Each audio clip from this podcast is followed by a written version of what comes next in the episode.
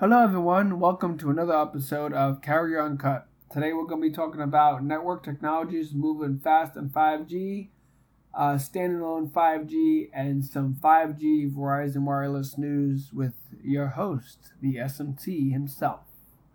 So, here we go in three, two, one.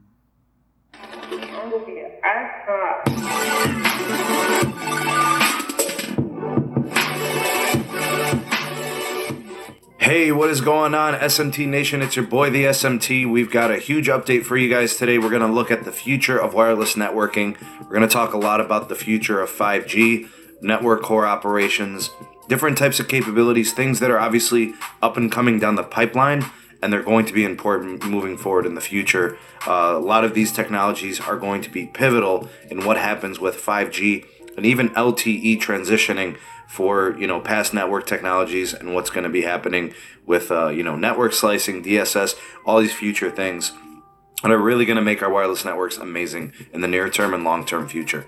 So let's start first with this item in 5G transitioning. So Verizon is progressing on its 5G transition plan. Uh, they have completed successful trials in its future standalone 5G network operations. They completed a full data session on its 5G core the time frame of utilization of this technology is estimated for the end of 2020, so very near term. Up to this point, all carriers that have been utilizing 5G have been the non standalone variation of the technology, which utilizes 4G LTE as its core. And um, I, I, mean, a lot of people call it, you know, fake 5G. It is kind of like pseudo 5G because it is still utilizing 4G LTE for its operations. Once transitioned to standalone 5G, with all true 5G equipment like radio technologies, software, and things of that nature. All the network slicing, the dynamic spectrum sharing, the ultra low latency, higher capacity speeds, uplink uh, technology can improve, wider channels, things like that. All that becomes possible. Uh, advanced solutions in gaming, uh, virtual reality, augmented reality. I think a lot of the stuff we see with consumer and enterprise solutions really starts to open up once we get all of this in place. So, uh, you know, you've got an all cloud based operation system for this 5G core. Dish Network will be doing the same. AT&T is going to be doing the same. I think eventually T-Mobile gets there as well. So it's best for automation, best for flexibility, and of course adaptability. And all carriers will eventually go this route. Verizon does appear to be way ahead of schedule with all of this when you look at the curve in terms of what every other carrier is doing. Uh, this has been in development for a few years, and Verizon is moving quite quickly. Uh, it's going to support multi vendor strategies in which they're going to leverage companies against one another. This should help with pricing, this should keep things competitive and keep them innovating in the space. Uh, so the core in terms of operation will be a collection of software, uh, computers, networking, storages. I think also the AI and machine learning piece become huge parts here. Uh, it'll be fully scalable, super efficient, active resource management, a lot of the RAN technology that we're seeing from different companies is going to be in full effect here, full data and uh, analytics. It's going to be truly impressive to see where wireless networking can go in the future because of this type of technology. I'm super, super excited. I know it's really geeky, but you know, Verizon and other companies are going to do amazing things with wireless networking. So, very excited for this. And I know uh, for a fact that Verizon is going to be bringing Google on for a lot of this stuff, uh, both in commercials, uh, commercial networking, and other applications. So, I'm super psyched about it. This next piece that I'll talk about uh, there were rumors of network vendor changes over at Verizon, and it looks like those have actually come true. Verizon gave Nokia the boot. Nokia is no longer going to be uh, one of the vendors that uh, Verizon is going to work with. They've replaced them completely with Samsung as their second vendor. Verizon RAN contracts will be with Ericsson and Samsung only moving forward. All Nokia equipment will be eliminated and replaced going all the way back to 4G LTE equipment, as well as moving forward with current and future 5G equipment. Uh, Verizon completely cutting out and gutting Nokia from its network operations. This is huge. They're completely eliminating them from all operations. Uh, this may be due to the fact that there might be some things that Nokia is coming short on. Uh, specifically, I think it might have something to do with their inability to provide DSS solutions for Verizon. So I that's just my guess. So um, Nokia may not be ready, and, and this could be indicative of that. Essentially, this could set back Verizon a little bit nationally with 5G because they're going to have to take down all the Nokia stuff and, you know, convert it to either Samsung or Ericsson. And it look like, looks like this specifically will address the Samsung piece.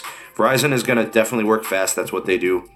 They work quietly, they work quickly, uh, but it shouldn't be too bad. It might set them back a couple of months, maybe two or three months, but it's definitely going to be something that I think Verizon thought all the way through, and it had to happen for them to be successful with their network moving forward. It's a multi billion dollar deal for Samsung. This is huge.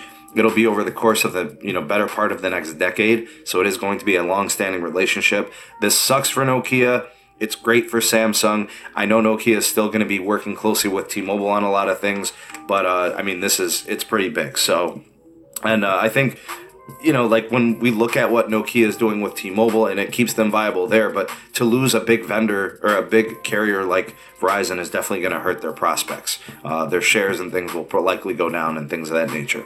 Um, let me know what you guys think of all that stuff from Verizon, and let me know what else you think about that whole Nokia, Samsung. I mean, Samsung's coming on strong. This is huge news for them.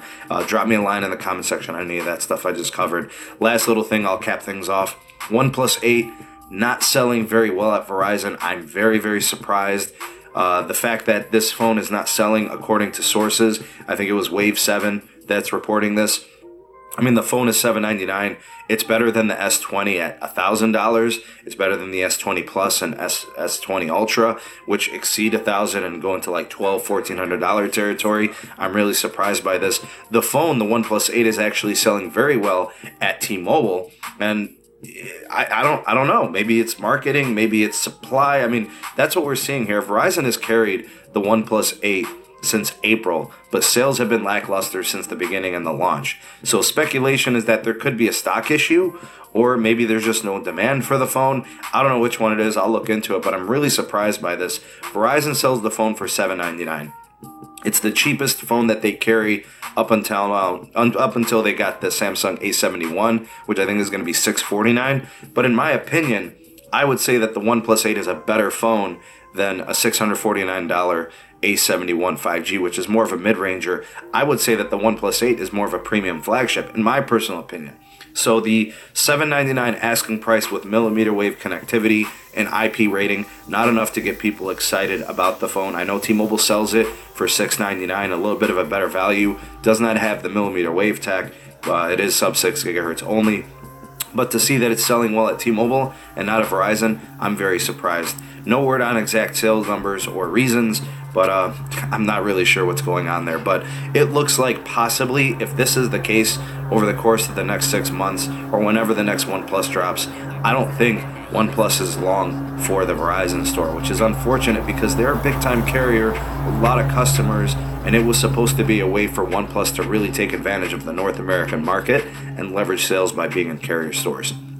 Obviously, OnePlus is not an AT&T, so it's pretty much only selling at T-Mobile stores. I'm surprised by this. What say you? Drop me a line in the comment section below on anything from today's video. Let me know what you guys think of these news, your thoughts and opinions. The voice of the people, the SMT Nation. Let your voice be heard. Uh, before you get going, do me a solid. If you appreciated this video, you appreciate your daily dedications from the SMT, hit that like button, share this video to your favorite socials, uh, Twitter, Instagram, Facebook, however you do it. Thank you so much for that. If you're a new viewer, consider subscribing and activating that bell notification icon so you never miss an upload from the SMT. If you are a real one, you watch this all the way through, let's hashtag two things if you want. Hashtag, uh, hashtag Samsung right? Being this this new deal with uh, with Verizon, and then let's also hashtag one plus eight. One plus eight, and that'll be the hashtags for today. Uh, again, thank you guys for watching. Uh, here's some other videos. If you're not ready to leave the channel, I'll go ahead and put some end cards up here. You guys can check those things out if you're not ready to leave. And that's pretty much it. Uh, I hope you guys enjoyed the video. Hope you have a great rest of the day. I'm the SMT, and I will catch you guys on the next video.